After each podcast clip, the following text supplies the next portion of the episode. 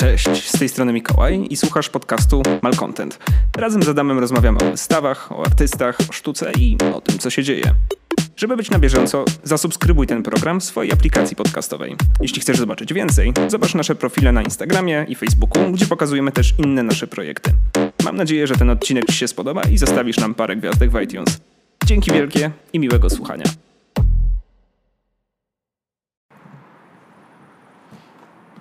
Cześć, witamy Cię w pierwszym odcinku serii Malcontent. Czy to czas otwierać szampana, Adam? Nie, chyba otworzymy go dopiero jakoś tak po którym? Po 22? Którym? Po drugim, nie? Tak. Po 10, bo nie wiem, czy do 22. Dobrze. A tak jak słyszeliście może w intro, jeśli słuchacie ze Spotify, a jeśli nie słuchacie ze Spotify, to ja nazywam się Mikołaj, przede mną siedzi Adam. Będziemy się wypowiadać o sztuce w taki malkontencki sposób, tak podwójnie. Malcontent to zły content, jakbyście jeszcze tego żartu nie zrozumieli. I będziemy opowiadać o wystawach, które widzieliśmy, o których nie widzieliśmy i będziemy narzekać lub też wychwalać pod niebiosa. Dzisiaj będzie inaczej? Czy będzie lepiej? Czy będzie gorzej? Jak myślisz, Adam? Znaczy, mi się ogólnie podobało. Poszedłem jeszcze raz. Duże, fajne rzeczy. To coś, co lubię w sztuce. I nie tylko. Ale... Nie. Ten żart jest po prostu idealny. A byliśmy, tak jak widzicie pewnie po tytule, w Narodowej Galerii Sztuki Zachęta na wystawie Moniki Sosnowskiej. Jedynej w tym momencie dostępnej, ponieważ nagrywamy to 9 września 2020 roku w covidowych czasach. Zachęta chyba sobie nieźle radzi w tej covidowej rzeczywistości. Masz wrażenia, jak jakoś tak bezstresowo, mało ludzi tam w ogóle pięknie. Większość instytucji publicznych bezstresowo w miarę do tego podchodzi jeszcze. Zachęta jakoś tak próbowała, wiesz, w sensie robiła oprowadzania online, zrobiła, nie wiem czy w końcu powstała ta wersja internetowa wystawy, ale chyba nie, ale w sensie było tam dużo live'ów na Facebooku, jakoś to wszystko się mniej lub bardziej kręciło, więc też byłem zadowolony, bo wziąłem chyba raz czy dwa udział w oprowadzeniu po wystawie, więc... Do Moniki Sosnowskiej mogliby robić takie w paczkach, takie małe pawilony, z drutów, żeby każdy mógł sobie zgnieść w domu. Wtedy miałby to takie fajne na pandemię. Możesz mieć wystawę w domu, powiesić sobie to się będzie kręcić. Fajniej niż w Zachęcie nawet. Nie, mówiłeś o skali i to jest właśnie coś, co mnie w tej wystawie bardzo zachwyciło, to była skala, ale zacznijmy od początku. Od samego frontu, czyli Monika Sosnowska jest artystką, która tworzy rzeźby, tylko że te rzeźby mają pewien swój haczyk, czyli są pełnowymiarowe, są duże w skali, co jak ustaliliśmy jest tym, co nas kręci i podnieca, tak jak dziewczyny brąz, nas podnieca skala w sztuce i to, że ktoś się jej nie boi. Co zresztą można zobaczyć po tym, że Monika Sosnowska ma swoje dzieła w kolekcjach zagranicznych galerii, na przykład w Nowym Jorku, z tego co widziałem chyba w Holandii, któraś też była. I w jakiś sposób eksportuje to taką polską PRL-owską rzeczywistość za granicę, co jest bardzo ciekawe. Tam widziałem jedno zdjęcie z Indianapolis, jak jedno z jej rzeźb była podwieszona pod sufit. To w sensie ta skala robi wrażenie, jest fajna, jest przyjemna, jest kolorowa. I tak idąc po opisie, którego nikt nie czyta, a my dzisiaj chyba się poczuliśmy do tego, żeby się przygotować mniej lub bardziej do tej wypowiedzi, więc ją przeczytaliśmy. I artystka przetwarza w jakiś sposób socjalistyczne wzorce, perlską rzeczywistość. Dobrze to pamiętam? Imaginarium. Znaczy takiego słowa tam nie było, ale... Trochę pasuje. I nadaje tym elementom przestrzennym nowy kontekst, deformując, no nie dezintegrując, wyginając i tworząc z tego przestrzenne instalacje. To są rzeźby czy już instalacje? Jeszcze rzeźby czy już instalacje? Nie wiem, chyba rzeźby bardziej. Nie wymagają jakiejś takiej specjalnej interakcji. Nie, są, masz rację.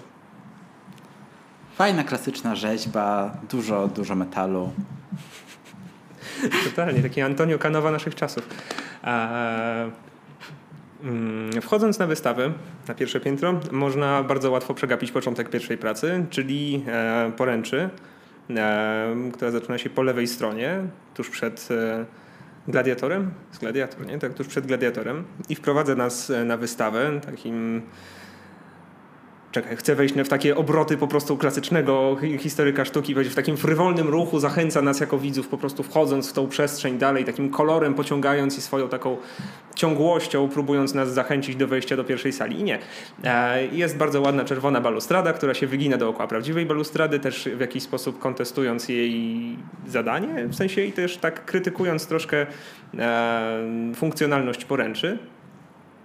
Ciekawe, że powiedziałeś o tej XIX-wiecznej jeszcze. XIX-wiecznej, tak. Tak, na pewno? No nieważne. W każdym razie o starej, zdobionej balustradzie, że to jest prawdziwa balustrada. No, mówisz o balustradzie, myślałem, że ty myślisz o tym gladiatorze. A poręcz Moniki Sosnowskiej nie jest prawdziwa. Mimo tego, że w sumie przy samych schodach możemy tak samo trzymać poręcz Moniki Sosnowskiej, jak i poręcz Zachęty, która tam jest od 100 lat. Ciekawe, czy ktoś się jej złapał tak przez przypadek, myśląc, że to jest poręcz. Właśnie ciekawe, czy ochrona jakoś reaguje. Nie, myślę, że z tymi rzeźbami... Proszę puścić poręcz. To musi być ciekawe rozmowanie. Myślę, że te rzeźby mają ten plus, że to nie są, takie uświęcone taką otoczką dzieła sztuki obiekty, nie? W sensie, że one... Nie, no myślę, że jakby ktoś tak się, zaczął nagle jakoś dotykać z tą rzeźbą i tak... patrzeć, czy lakier nie odchodzi, to by generalnie plus minus był problem, ale myślę, że to nie są rzeczy, które są nie do odtworzenia i ich magia nie polega na tym, że są unikatowe, że są jedne jedyne. To jest... No właśnie są jedne jedyne, no bo to zniszczenie jakby idzie w jeden konkretny sposób. Nie da się tego powtórzyć. A myślisz, że to chodzi o ten... Nie, jakby myślę, że sama forma nie jest jakoś najważniejsza. Sama forma tych zniszczeń. Ale jak się przyglądałem tej rurze, takiej rozwiniętej, jakoś tak bardziej uważnie, to pani ochroniarka przyglądała się mi, po czym podeszła i powiedziała, to jest stal malowana na biało. Więc chyba dużo osób to jakby zastanawia się nad dotknięciem, jeśli oni tak zwracają na to uwagę. No to jest w sumie... Akurat tamten obiekt rzeczywiście tak ma się ochotę sprawdzić, czym jest, nie? W sensie, bo on... Tak, wygląda na jakiś taki... Nie wiem. Mam z nim problem. To jest jedyny obiekt, którego nie lubię na tej całej wystawie, ale do niego dojdziemy zaraz. Nie, to... Tutaj patrzę na opis właśnie poręczy. I tu jest fajny fragment, że pokryte barwnym tworzywem poręcze stanowią często jedyny akcent kolorystyczny w monochromatycznych wnętrzach. I tak jak na to patrzysz, rzeczywiście cała ta sala była tak sterylnie biała, nawet ta fasada, która tam stała, była ciemna i ta czerwień z tego plastiku bardzo tak jak neon trochę, tak mi przypominała neon, w sensie była tak poskręcana, tak jak spirala ze smyka. A ma sens rzeczywiście, nie widziałem tego. Tak, a w ogóle jakby sama ta poręcz też mi się bardzo mocno kojarzy z poręczą, która jest na klatce schodowej Fundacji Galerii Foksal, gdzie też jest jakby ta ingerencja artystyczna w poręcz. Nie widziałem tego. Dobra. Trzymaj tą myśl. I dalej w tej sali, to już tak się, jak się wchodzi do sali Madejkowskiej, to tak ta poręcz troszkę znika za nami, ale widać dwa obiekty, widać schody i widać fasadę. A jak zostaliśmy zapewnieni wobec naszych wątpliwości przez przymiłą panią, która postanowiła odpowiedzieć na nasze pytania, i fasada i schody, które tam zobaczymy, pełniły tak prymarnie swoją rolę zgodną z tytułem. W sensie były elementem fasady lub były schodami i dopiero potem zostały przez artystkę przetworzone na dzieło sztuki. Ja w to nie wierzę. Ogólnie. Ja też mam z tym delikatny problem, ponieważ te rzeczy są troszkę zbyt sterylne. W sensie one... I też... Nie mam wrażenie, że przecież przy tych obiektach z sali Matejkowskiej było napisane, że były stworzone jakby na wzór przez artystkę i dopiero później zgniecione. Przynajmniej tak pamiętam. Czy ta... Teraz w eterze się będziemy zastanawiać nad tym, czy schody były schodami. Nie. Piękne. Nie, w sensie ta fasada to jest tak, mam wrażenie, jak patrzyłem na jakiś wycinek dorobku artystki, taką jeden z takich leitmotivów, które porusza. Jest to taka duży obiekt, który został tak jakby jak kartka papieru zgnieciony i wystawiony właśnie w takiej zdeformowanej wersji.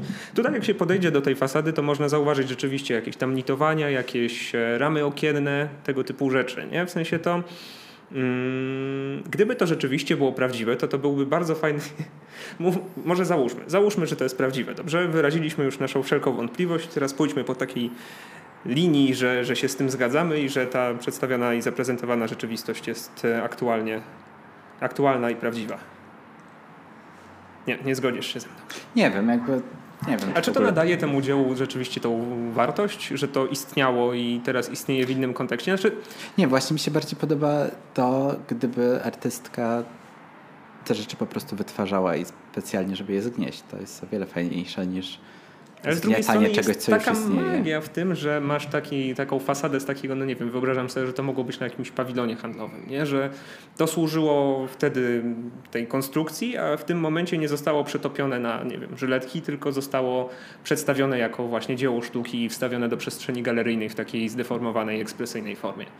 To chyba dodaje temu dziełu troszkę.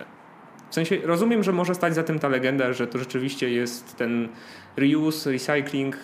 No właśnie to jakoś tak, wszystko jest teraz reuse, recycling. No ale to jest w skali, słuchaj, to nie jest, wiesz, butelka po coli, którą przetopiono na butelkę na Pepsi, nie? To jest... No dobra.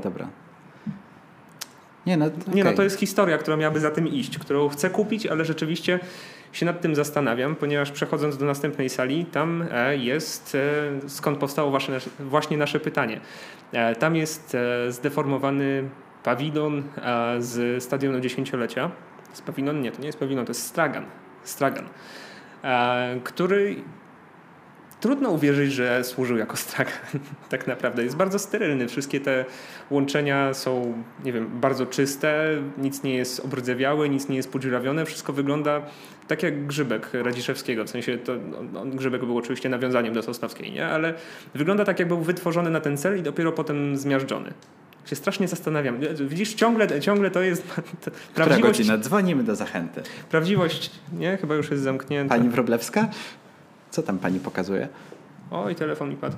Nie, już nie. Już nie zdążymy niestety, ale... Może rozstrzygnijmy to. Czy pytanie w tej prawdziwości rzeczywiście jest takie istotne? Nie. Możemy to traktować po prostu mamy wizualnie 2020, jako fajny obiekt. Nie istnieje prawda. Istnieje postprawda. Więc tak można by przeciągać w sumie, ale chciałbym do tego dorobić większą historię, że ten, wiesz, pawilon został przekształcony w jakiś konkretny sposób, w jakimś konkretnym celu, ale on rzeczywiście jest kolejnym elementem takim spawanym, który został zdeformowany na potrzeby bycia obiektem artystycznym. Jeżeli przytakniesz mi ruchem głowy, to nikt tego nie usłyszy niestety, nie, więc musicie to sobie wyobrazić. Zgadzam się, aczkolwiek w następnej sali są rzeczy, które mi się chyba najbardziej podobały.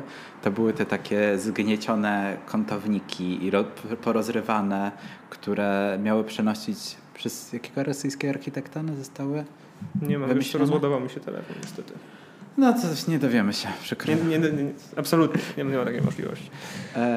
W każdym razie miały one przenosić super duże siły, no i Monika Sosnowska zastosowała na nie jeszcze większe siły, przez co je zdeformowała. Wyglądały super w tej sali. Były takie płaskorzeźby na tych ścianach.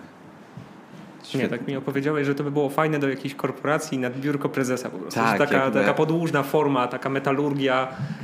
Tak, w sensie wyobrażam sobie, że na przykład jakiś taki prezes, jakiś huty tego Mittela na przykład, co tutaj jest na Młocinach, mógłby mieć takie coś w swoim biurze.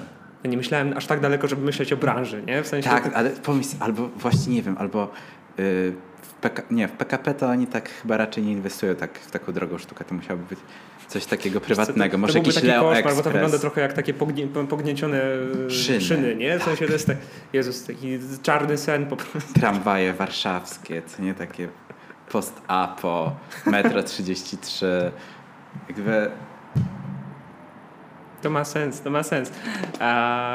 Ja się jakoś w tym nie zakochałem. Nie? To nie poruszyło jakoś mojego serca od góry do dołu, ale aczkolwiek rzeczywiście, jeżeli myślimy tutaj o takim bardzo utylitarnym podejściu, to nad biurko prezesa jakiejś fajnej korporacji, albo nie fajnej korporacji, jakiejkolwiek korporacji, którą stać na inwestowanie w sztukę, a raczej dużo, jak tak dobrze o tym myślę, to w sumie jest niezła opcja. No w następnej sali jest jeszcze coś, co bardziej pasuje i myślę, że nawet znamy klienta. Jest ta wielka rura rozerwana przez olbrzymie siły. Nie. Która mogłaby stanąć jako symbol rządów. Czepiasz się. Różnych prezydentów. Różnych prezydentów, tak. A nawet prezydentki. Jakby tutaj my nie chcemy być polityczni w tym wszystkim, a nie, tylko podsuwamy pomysły. Taka pęknięta rura, nie? W sensie to jest ta rzeźba, przy której Adam powiedział, że przyszła do nas pani z obsługi galerii i powiedziała, że to jest stalowa rura, która dopiero została pomalowana na biało później. Urzekło mnie to, w sensie czy rzeczywiście ktoś mógłby się zastanawiać, że jest inaczej, aczkolwiek jak się wchodzi, to wygląda jak taka bardzo przeskalowany ścinek z temperówki. Czy mam złe wrażenie? Tak, bo podobno też jakby to było robione, modelem był ścinek papieru, czyli taka rura. To mi przypomina coś, co w sensie to by mogło być w Singapurze, nie? W sensie ta wschodnia sztuka, jak tam jedziesz, to ona jest bardzo przedstawiająca i tam masz bardzo dużych rzeczy. Na przykład jak byłem w Muzeum Sztuki w Singapurze, to tam były przedstawione modele bardzo dużych balonów. W sensie była kompletna wystawa po prostu balonów, nie? W sensie i wszystko musiało być duże. Tutaj tam podstawowym faktorem było to, że to musi mieć taką przynajmniej 5-krotną skalę do rzeczywistości, nie? I tutaj jak zacząłem tą temperówkę, to pomyślałem, że to jest właśnie takie troszkę infantylne, naiwne, ale z drugiej strony nie, to mnie nie złapało za serce. W sensie tutaj nie miałem aż takiego odczucia, może dlatego, że jest to zestawione w jednej sali z najlepszą rzeźbą na całej tej wystawie, czyli z tym zgiętym teownikiem. No, zgięty teownik jest. On jest bardzo fajny, ponieważ super. To jest coś, co wiesz, jak patrzysz na taki kawał stali, to sobie wyobrażasz, wiesz, nowojorskie wieżowce, widzisz pot, trud, pracę rąk. Seksownych robotników. Albo właśnie nieseksownych robotników, nie? I w sensie widzisz tutaj, że to rzeczywiście to nie jest taka zabawka, jaką każdy trzyma w domu, jak na przykład stragan ze stadionu dziesięciolecia albo fasadę z budynku, nie? To jest takie coś, co po prostu już jest taki heavy duty, nie? Tego już nie poruszysz. Nie, rozmijam się z rzeczywistością, ale to było fajne, ponieważ to było takie najbardziej delikatne, to było takie najbardziej metaforyczne, mam wrażenie, ponieważ to wygięcie tam było wypracowane w bardzo, no pewnie przypadkowy w tworzeniu sposób, ale wyglądało na bardzo dobrze zaplanowany, taki wręcz filigranowy. Czy to jest dobre słowo? Chyba tak. W filigranowy sposób i w jakiś sposób cały ten kontekst tego gigantycznego, mega ciężkiego kawałka stali pokazywało w taki bardzo delikatny sposób. Tutaj ten kontrast bardzo mnie urzekł. Tak, mi się to podobało. Ja strasznie żałowałem, że w każdej sali jest jakaś pracowniczka obsługi, bo miałem wielką ochotę dotykać tych rzeczy, tak, bo aż się nie wierzę, że one są wykonane ze stali. Jakby to wyglądało jak odlew, w sensie jak coś, co jakiś plastik, coś takiego, co nie jest to możliwe, że to waży, nie wiem, ponad tonę, a zostało zgniecione w taki łatwy sposób. W sensie to jest odczucie, które towarzyszy całej tej wystawie. W sensie, że to wszystko wygląda, jakby było zrobione tak, wiesz, no tak, lewą ręką. Ale te stragany, no to jesteś w stanie sobie wyobrazić tą, nie wiem, Monikę Sosnowską w jakimś takim buldożerze, która napierdala, która uderza, rytmicznie uderza tą taką łyżką. Tak sobie to wyobrażasz? Nie wiem, tak. Uderza tą łyżką w ten, jakby nie wiem, albo najeżdża jakimś wielkim samochodem na coś. Jestem w stanie sobie to wyobrazić. Ja nie miałem takiego w ogóle pomysłu. Nie zastanawiałem się, w jaki sposób to jest wykonane. Ja myślałem, że to jest, wiesz, jakaś taka prasa hydrauliczna, ale nie masz takiej dużej prasy hydraulicznej. Nie? Wyobrażasz sobie tą Monikę Sosnowską, która przyciska to takie coś i jakby prasa się opuszcza i tak dalej. Jakby ja sobie to wyobrażam, że ona tak to robiła. I nagle masz ten dwuteownik, który jest tak wypracowany. Teownik. Przepraszam, teownik, nie dwuteownik. Kurde. Zbiłem cię z trapu, no. I masz ten teownik, który jest taki wypracowany, taki delikatny, jakby niesamowity. Naprawdę wspaniały. Uratuję naszym słuchaczom uszy i tylko ci powiem, że jak tak uderzasz łokciem, to słychać, wiesz, jest taki... Nie musisz się cofać teraz, nie? Absolutnie. I jeszcze była jedna rzeźba, którą muszę ci powiedzieć, jak byłem pierwszy raz, to przeoczyłem. Mówisz o przedpokoju? Tak, przegapiłem 2 sale ekspozycyjne. Przepraszam. Nie, mówię o lampie. Ja jej nie zrozumiałem trochę. a mi się podobała. W sensie wyglądała rzeczywiście, jakby była ukradziona z jakiegoś zakładu pracy i migrała z tym teownikiem po prostu. W sensie ona sama w domu by wyglądała, wiesz, jak takie DIY z internetu, nie? Jak sobie zrobić fajną lampkę. Ale w momencie, w którym... Kiedyś zrobiłem taką ze słoika. A ja nie, przegapiłem ten etap dojrzewania. To było kiedyś strasznie modne. Tak? Nie, przegapiłem to jakoś. Jakieś 2014, coś takiego. Nice. Nie, ja po prostu złapałem ten vibe, że to jest, wiesz, z jakiejś huty stali po prostu obok. Jest... Zabrana z gabinetu prezesa. Ja myślę, że w gabinecie prezesa wisi taka, tylko że czerwona, która się kręci, jak wiesz, jak tylko Gazeta Wyborcza robi live na Facebooku, nie? Jest tak... Co? Co? To ja na głos powiedziałem. A w następnej sali, następnym obiektem jest przedpokój. I tutaj mam bardzo duże pytanie do ciebie, Adaś. Czy to mi się nie podobało? Bo... Ci powiedziałem, że mi się nie podobało, więc zadajesz to pytanie. Przepraszam. Nie, bo ja obstawiałem zakłady z moją żoną. Co ty o tym pomyślisz? Bo ja sobie tak projektowaliśmy sobie, co możesz o tym powiedzieć. Ja powiedziałem, że ciebie urzeknie ta tapeta, ale nie? Nie, znaczy ta tapeta już mi się nie podoba. O nie. Trochę mam już inny gust. Nie wiem, wydaje mi się, że ja trochę nie zrozumiałem tego przedpokoju. Znaczy jakby czuję rozkminę, że fajnie jesteśmy w perelowskim przedpokoju, który się zgniata, ściany mają dziwne kąty, on się nie kończy. On jest taki zgnieciony jak reszta. Ja pomyślałem o tym jak takim, wiesz, nadmuchanym oparcie, jakby... nie? Nie, no ja właśnie myślałem bardziej o tym, że to jest jakby to pomieszczenie, które jest w jakiś sposób zgniecione, jak taki korytarz takiej długiej, nie wiem, jak są takie korytarze w kamienicy i on jakby był uderzany tak mocno po bokach. To inaczej. Ale... Ja tam miałem zarzut, że on jest taki niski, w sensie, że wiesz, że wszystkie te długości były rzeczywiście tak surrealistycznie rozciągnięte. Tak, a wysokość była na 3 metry, nie? I takie, okej. Tak, i ta wysokość też była taka... Nie wiadomo skąd wzięta, no bo to nie jest wysokość perelowskich mieszkań. Znaczy, to nie jest 2,50. Ja ci powiem dokładnie skąd ona była wzięta, ponieważ to jest standardowa długość profilu aluminiowego do płyty kartongipsowej. Więc tutaj wyczułem ten montaż, nie? Wyczułem ten dylemat, chociaż może rzeczywiście założeniem tego było, żeby to było niskie, ale myślę, że to by robiło większe wrażenie, jakby było też w skali wzwyż. Nie no, jakby... Ja po prostu chyba też przez to, że trochę już zmieniła się wrażliwość na takie... No nie wiem, jakiś taki mam problem z tym, że zostało to wytworzone kompletnie do tej przestrzeni. Jest to wielkie. Potrzebne było do tego strasznie dużo profili aluminiowych, strasznie dużo karton gipsu. MDF tam jest akurat, a nie karton albo gipsu. Albo MDF-u i... No nie, gorzej. Zaraz to będzie po prostu rozmontowane. Znaczy, no to jest site specific, ale może to pojedzie gdzieś jeszcze? Nie, no myślę, że wiesz, że MDF-ów się tak nie wyrzuca, nie? To jest jednak dobra płyta, słuchaj. Jeśli słucha nas ktoś z Zachęty, to w sumie ja mogę przygarnąć trochę MDF-u. Adam weźmie parę profili aluminiowych i sobie zmontujemy Monikę Sosnowską w, wiesz, przedpokoju, ale... Ale to jest bezsprzecznie miejsce, które, muszę ci powiedzieć, kradnie uwagę widzów, ponieważ jak się tak rozejrzysz na Facebooku, to wśród takich, nazwijmy to, para zainteresowanych sztuką lub turystów, bardzo dużo ludzi ma zdjęcie profilowe na Facebooku właśnie z tej wystawy. To jest taki, jak zacząłem ten trend, to sobie pomyślałem, że tak jak jest, nie wymienię oczywiście artysty, przepraszam, nie jestem historykiem sztuki, w Krakowie, w Mocaku jest to taka sala, w której są biała, w której są litery, w której każdy ma zdjęcie profilowe, kto był, nie kojarzysz tego? Tak, Stanisław Droszcz.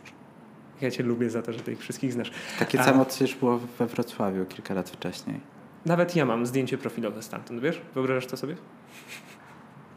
I że myślę, że ta Monika Sosnowska akurat w tym momencie stała się takim elementem, który po prostu był instagramable. Ale to w ogóle Zachęta i polityka Zachęty jest też taka, że wiele wystaw Zachęty jest po prostu bardzo... nadaje się do wrzucania na Instagrama, różne social media i... Widać to myślenie w scenografii wystawy, że jednak ma ona robić też wrażenie takie, ma być dobrze fotografowalna. Coś w tym jest. Koji Kamoji, później wystawa o kolorze, tak? O malarzach. No coś. Nie, znaczy widać, że jest przemyślana kwestia architektury wystawy. Nie jest to przypadkowe Muzeum Narodowe z obrazami na ścianach, nie? W sensie to... No, inaczej, Muzeum Narodowe też może być zrobione ciekawie, akurat nie mamy do tego szczęścia, ale jest tutaj jakiś pomysł na ekspozycję i widać, że to nie jest przypadkowe, to prawda? Powiedzmy jeszcze o ostatniej sali, bo później będziemy sobie robić dygresję. Dobrze. Bo tam mi się podobało. W ostatniej sali to było piękne, po prostu to było takie metafizyczne uczucie, ponieważ jak tam wszedłem, to Adam spojrzał na jedną rzeźbę i powiedział mi, że chciałby mieć taki nagrobek. Nie? To wygląda... no. To wyglądało, jakby ktoś wziął rzeźby Magdaleny czy Małgorzaty Więcek. To ty tu jesteś od nazwiska. Rzeźby pani Więcek. Dobra. I jest gniót. Jeszcze bardziej. W sensie autentycznie tak mi się to podobało. I jeszcze ten taki pręt przez całą salę zachęt, jakby wmurowany w ścianę. To było bardzo fajne. W sensie tutaj ta ekspresja tej deformacji działała troszkę mniej skalą, ponieważ to były takie centymetrowe lub dwucentymetrowe pręty, które były siłą rzeczy długie. Nie, to nie jest siłą rzeczy. Były długie i miały takie... Można zrobić taki dwucentymetrowy, co nie? Jakby. 3 centymetrowe. I miały takie wybetonowane kotwice, które wyglądały, jakby ktoś wyrwał je z ziemi prosto. Wyglądały troszkę jak taki prowizoryczny most. One chyba były wyrwane z ziemi. Bo tak... na pewno były, bo tylko myślę, że były w tej ziemi zasadzone. Że były włożone do tej ziemi specjalnie na potrzeby wytworzenia tej rzeźby. Nie? Myślę tutaj akurat, mam wrażenie, że chociaż może się kłócę z legendą i historią, pewnie tak, jednakże robiły bardzo fajne wrażenie i łatwo je przeoczyć. Myślę, że jak tak patrzysz na tą skalę poprzednich pomieszczeń, to one się wydają być mniej interesujące, ale są po prostu bardziej delikatne. W sensie na nagrobek byłyby świetne. Tak, ale też jest to fajne, że można tak śledzić je wzrokiem. Jakby tak myślę, że to jest takie fajniejszy site specific niż ten cały przedpokój. Znaczy akurat ten trend, który łączył dwie ściany galerii, to on rzeczywiście był site specific, ale cała reszta była, mam wrażenie, taka... Krótka przerwa teraz. Adam musi odebrać telefon. Nie chcę, żeby dzwonił. Przepraszam. I jak Adam? Kto dzwonił? Mama. O, pozdrowiły się od nas? Nie. Aj. Niedobrze. Czy już omówiliśmy ostatnią salę? No myślę, że tak. Mi się w ogóle jakby... Ja mam taką podjarkę tym, że to wyglądało trochę jak te takie sprzężenia, nie wiem jak to się nazywa.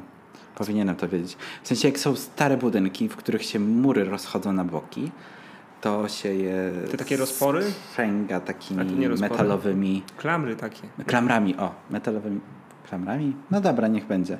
Na przykład w kościołach starych tak jest. Takie coś zrobić w kościele, właśnie taki powyginany pręt. To by było coś. To może być pomysł na następną wystawę. No, pani Moniko, jeśli pani nas słucha, co wątpię. Ale pozdrawiamy. To niech pani zadzwoni do jakiegoś fajnego biskupa. Niech zróbcie to, proszę, to będzie fajne. Myślę, że to nie trzeba do polskiego biskupa dzwonić. Myślę, że pani Monika ma szerszy spektrum możliwości i można to zrobić gdzieś na świecie. Na przykład to by świetnie wyglądało w takiej gotyckiej katedrze. Taki, czerwono-neonowy po prostu pręt pomiędzy dwoma nawami na przykład rozpięty. To by było coś. No.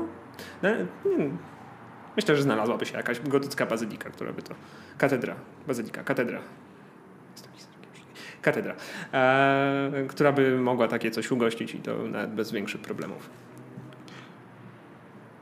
Dobrze. Czy to już czas na dygresję? Już zakończyliśmy? No chciałem ci wytłumaczyć jeszcze, czym jest katedra, czym jest bazylika, ale dziękuję. Dziękuję. Dam spokój. Dziękuję. Bazylika to nazwa tytularna, a katedra to typ architektoniczny. I to sobie. No dobra, nieważne. Dziękuję. Kiedyś zrobimy o tym odcinek. Może nie. Wytłumaczysz mi poza wizją. Jak oceniamy tę wystawę? Tak, może zróbmy takie dwie kategorie. Jakbyś nigdy w życiu żadnej wystawy nie widział i przyszedłbyś tak do zachęty, sobie wyobraźmy, że masz takie 30 lat, pracujesz w hucie szkła i nigdy w życiu nie byłeś w Warszawie, przyszedłeś pierwszy raz do Galerii Sztuki, Narodowej Galerii Sztuki Zachęta, nie dyskryminując nikogo, i zobaczyłeś tą wystawę. Jakie masz odczucie? Dlaczego uważasz, że pracownicy huty szkła nie chodzą do zachęty? Bo myślę, że nie ma w Warszawie huty szkła, więc mają mniejsze szanse być tam. Dobrze? Będziemy się teraz kłócić na temat mojej poprawności politycznej, dobrze? Przepraszam. Nie chodzi o poprawność polityczną, tylko chodzi o to, że jesteś klasistą. No ale dobrze, dobrze, kontynuujmy. Przepraszam wszystkich z Huty Szkła. Wierzę, że chodzicie często do galerii, ale to był mój taki przykład. Myślę, że jest to wystawa, na której taki niewprawiony odbiorca sztuki współczesnej czy odbiorczyni fajnie się odnajdzie, bo zobaczy tam elementy, które zna z życia codziennego, które cały czas są obecne właściwie w polskim krajobrazie. Takie jak właśnie te stragany, jak ta poręcz, rzeczy, które są po prostu często jeszcze w blokach, które przetworzone, dotknięte buldożerem artystki zmieniają się w dzieła sztuki. Ty patrz, to już nie mówimy o pędzlu artysty, tylko o buldożerze artysty. To jest dobre. Tak trzeba żyć. Prasa hydrauliczna artysty. To za długie. A teraz z perspektywy kogoś, kto parę wystaw już w życiu widział i w paru miejscach był. Myślę, że to, o czym już ileś razy rozmawialiśmy, czyli o tym, że ta wystawa w sumie realizuje to, czego nam chyba brak na polskim rynku wystawienniczym, czyli skali i tego, że fajnie robić rzeczy duże. Znaczy to jest bardzo dobre podejście. Też właśnie chciałem to wypunktować, że Zachęta jest jednym z miejsc, które ma możliwość wystawienia takich przestrzennych obiektów, ale jak myślę na przykład o pawilonie MSN-u, to też nie byłoby z tym problemu, tylko tutaj jest ten plus, że tutaj jest wiele pomieszczeń, w których możesz wytworzyć wiele tych wrażeń estetycznych. Nie? W sensie to jest ten plus, dlatego się cieszę, że to było w Zachęcie akurat, bo to wcale nie jest powiedziane, czy to nie mogłoby być w MSN-ie, mogłoby chyba z dużym powodzeniem, jakoś to się chyba spina z linią programową. I ta skala, której w Polsce jest mało, mam wrażenie, nie wiem, czy to jest kwestia ekonomiczna, czy to jest kwestia jakiegoś strachu przed tą skalą, czy to jest jakaś, nie wiem, artystyczna skromność, mam nadzieję, że nie.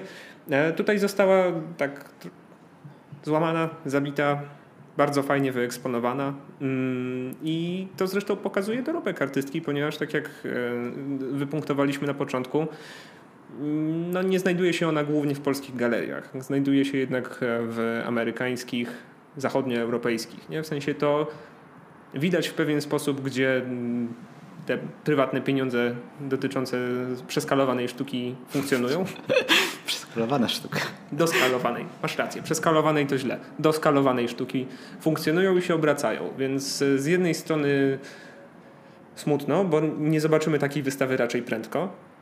Nie no, myślę, że w Zachęcie bez przesady. Czy zobaczymy, co będzie następne. Wiesz, jak tak... To akurat, wiesz co? Jak była wystawa Krauzego, Krzysztofa. Dobrze mówię? Nie wiem. Tego lepszego, Krauzego. Tuż obok, która składała się z rysunków, rycin, takich miniatur, głównie przeznaczonych do publikacji w prasie, to był bardzo fajny kontrast tego, że tutaj było parę obiektów, które były jednak gigantyczne, a tam były setki obiektów, które były takimi pocztówkami, znaczkami pocztowymi, takie małe. Ich było bardzo dużo wyeksponowanych w ekspozytorach, w gablotach, a tutaj były w takiej wolnej przestrzeni te bardzo duże rzeźby. I to było... To akurat dzisiaj się nie załapaliśmy, bo tam trwa demontaż w tym momencie i będzie montowana inna wystawa, więc to nie miałeś okazji tego poczuć, ale miałem wtedy wrażenie, że tak przechodząc z jednego świata do drugiego, przeniosłem się tak jakby o kilkaset kilometrów. To miało zupełnie inne odczucie. Teraz wyszło, że nie chodzę do Zachęty na wystawę. No były wakacje, był COVID, mogłeś nie chodzić. Ale przecież w tej sali... Na wprost schodów, nie wiem jak się nazywa ta sala. Ty rzucasz tymi nazwami wszystkich malarzy polskich, nie wiem, Grotgera, nie wiem jakich mamy jeszcze malarzy. Sala za gladiatorem, no? No, jakiegoś tam pana na pewno, już nie żyjącego. W każdym razie przecież tam była ta wielka czarna, ruszająca się chmura. To było super, jak się tam położyłeś pod nią i ona tak na ciebie opadała. Oddychała. Tamta sala mi się kojarzy wyłącznie z jedną wystawą. To była wystawa, której oczywiście nazwy dobrze nie pamiętam. To było Kup mi wszystko. Pamiętasz? To tak się nazywało? Nie, Bogactwo. Była jedna prasa, która nazywała się Kup mi wszystko i to było Bogactwo. Masz rację. Nie mam nic więcej, w sensie po prostu pamiętam tamtą aranżację akurat z tamtą przestrzenią i porównuję każdą następną wystawę do tego, co tam było. Nie? W sensie to nie mówię, że ona była jakaś wybitna, bo tak szczerze mówiąc nie, ale po prostu w jakiś sposób chyba najlepiej ją zapamiętałem, bo tam chyba najczęściej byłem wtedy. Nie wiem, długo by mówić. Nagraliśmy już 34 minuty, Adam. Czy mamy jeszcze coś mądrego do powiedzenia? Myślę, że nie mieliśmy nic mądrego do powiedzenia. Dlatego się nawet w pierwszej minucie. Jeżeli tego słuchacie we wrześniu 2020 roku, to tylko chcemy wam zaznaczyć, że zbliża się Warsaw Gallery Weekend, który zacznie się 1 października. To jeszcze mamy do tego 2 tygodnie z hakiem, ale mam wrażenie, że możecie już sprawdzić wydarzenie i zobaczyć, czy wasza ulubiona galeria bierze w tym udział. Pewnie nie, ale możecie zobaczyć. To była darmowa reklama, nikt nas za to nie opłacił, za co nam bardzo przykro, ale mam wrażenie, że to... takie oczko do kogoś, kto trzyma te pieniądze. Możecie spróbować się poświęcić weekend dla sztuki i że to będzie, myślę, niezmarnowany czas, ponieważ z tego, co patrzyłem, to dużo galerii ma bardzo ciekawy program właśnie na początek października, więc zapraszamy was w tym kierunku. Polecamy wam wystawę Moniki Sosnowskiej w Zachęcie. Akurat ten pierwszy odcinek udało nam się, że coś nam się podobało. Mam wrażenie, że dalej może nie będzie tak lepiej, ale spruliśmy się z komplementów, przynajmniej ja w tym momencie. I pójdźcie tam, zobaczcie. Jeszcze przez chwilę ta wystawa będzie wisieć, tak dosłownie ich przenośni. I w czwartki jest za darmo. Coś jeszcze? A widziałeś tą panią, jak wychodziliśmy z Zachęty? Którą panią? Tam była taka pani, która się pytała ochroniarza i tego... wolontariusza, który tam sprawdza, czy zdezynfekowaliśmy dłonie. Pytała się, czy warto wchodzić... Kiedyś byli to wolontariusze. Wow. Już dzisiaj się płaci ludziom za pracę, wyobraź sobie. Wow. No, jestem pod wrażeniem. W każdym razie pytała się ich, czy warto wchodzić na tą jedną wystawę. To jest jakby ciekawe. Ale tak, bo pani nie miała maski i tak stała jedną nogą w galerii, jedną nogą jeszcze tam na schodach i tak negocjowała, czy to się opłaca. Prawda? No to było ciekawe. Szkoda, że tam nie zostaliśmy. Mogliśmy z nią pogadać. Mogliśmy też coś tam nagrać już wtedy. Jeszcze bardzo mi się podobało, bo jak przyjechaliśmy, to z jakiegoś dziwnego powodu był rozstawiony van TVP przed wejściem i po galerii biegali operatorzy kamer. Nie ma ich wielu do jednej kamery. Operatorzy kamer, jakaś pani z mikrofonem i się zastanawiam, co się będzie działo. Nie? W sensie, ale to mogli być ci całkiem spoko z TVP. Albo szukali Moniki Sosnowskiej w Kiblu, bo to nigdy z nimi nie wiadomo. Całkiem spoko z TVP to taki troszkę eufemizm. Shade. Tak, dobrze. Wstydźcie się, że tam pracujecie. No, chyba że macie kredyt, 2 dzieci i w TVN-ie wam odrzucili podanie o pracę, więc tak, to wtedy można, ale po prostu jeździcie innym vanem. Można wynająć takie na minuty, to wtedy jest troszkę mniejszy wstyd. Wiem, że nie zwrócą za benzynę, ale honor jest bezcenny, podobno. Dobrze, 38 minuta, z tej strony Mikołaj Krupa. Ja bardzo wam dziękuję za to, że poświęciliście nam te ostatnie 40 minut lub 20, jeśli przewijaliście żarty. Ja dam parol. Ja też wam dziękuję. No, a ty, jaki ty jesteś wylewny, po prostu. Gdybyś ty nagrywał audiobooka, to byś skończył na tytule, wiesz? Ja się wprawiam dopiero, ty tutaj nagrywasz cały czas, jakby pamiętaj o tym. Ale bardzo ładnie się uśmiechasz do tego mikrofonu, po prostu tego nie przekażę. To jest taki niebieski, Mikołaj mi pomalował mikrofon. To jest w ogóle strasznie miłe. Jakbyście chcieli kiedyś odnowić cały mikrofon, to Mikołaj to robi całkiem profesjonalnie. Bardzo fajny. Taki jest niebieski, taki właśnie jak takie samochody z lat 60., takie kabriolety, trochę tak, takie lazurowe wybrzeże. Ostatnio interesować samochodami i tak jak jeździmy gdzieś razem, to Adam mi mówi, o, fajny, o, brzydki. O, tak... czarny, jaki fajna, szkoda. Szkoda cię bardzo. Dobrze, 4 minuty bez sztuki to jak na 40-minutowy podcast za dużo, bo to blisko 10%, więc jeszcze raz dziękujemy wam i do usłyszenia za tydzień. Czy już wiemy, co będziemy oglądać? Masz propozycję jakąś? No nie wiem. Jest jeszcze wystawa Urszuli Broll w Królikarni, na której dzisiaj byłem. A ja nie byłem. To jest w ogóle ciekawa wystawa. Taki, nie wiem, jeśli to zrobimy za tydzień, to taki, jak ktoś mówi, sneak peek? Nie, to jakiś inny słowo. Trailer? Nie. Teaser? W każdym razie strasznie fajna sztuka. Jakby w ogóle takie odjechane rzeczy. Bardzo fajne. Bardzo mi się to podobało. Ale... strasznie nie lubię, jak ktoś robi montaż taki, jakby się chwalił, że ma drabinę. W sensie, kurde, ja mam 1,70 m. Ja wiem, że to nie jest dużo, ale nawet jak się ma 1,90 m, to i tak trzeba tam stawać na krześle, żeby pooglądać obrazy. Jakby o co chodzi? Może przygotowali się na, wiesz, na powódź, a nie, jeszcze nie są na skarpie. No właśnie, nie wiem, może tam trzeba przychodzić z własnymi schodkami, nie wiem, jakby zupełnie tego nie rozumiem. Jakby jeszcze to powiesili na suficie, co nie? No to wtedy kładziesz się, patrzysz z daleka, jakby może to ma jakiś taki sens. Czyli to jest klasyczny polski montaż, czyli warto tam pójść. Nie dokończyłem słowa, ale klasyczny polski montaż, nie? To chyba... A dobre oświetlenie? W sensie to jest to co zawsze... Nie, właśnie tak odświetlane są tak, jak powinny być oświetlane rzeźby, czyli podkreślają mocno fakturę obrazów, nie, ale jednocześnie sprawiają, że nie widać co to. Myślę, że Królikarnia rzadziej wystawia jednak obrazy niż rzeźby, nie? Ale ogólnie wystawa świetna, bardzo mi się podobało. Dobrze, to wobec tej ambiwalencji, którą przedstawiliśmy w tym momencie, porozmawiamy o tym za tydzień. Może. Zobaczymy. Może się wydarzy coś równie ciekawego. Dobrze, jeszcze raz. Do usłyszenia. Dzięki. Elo.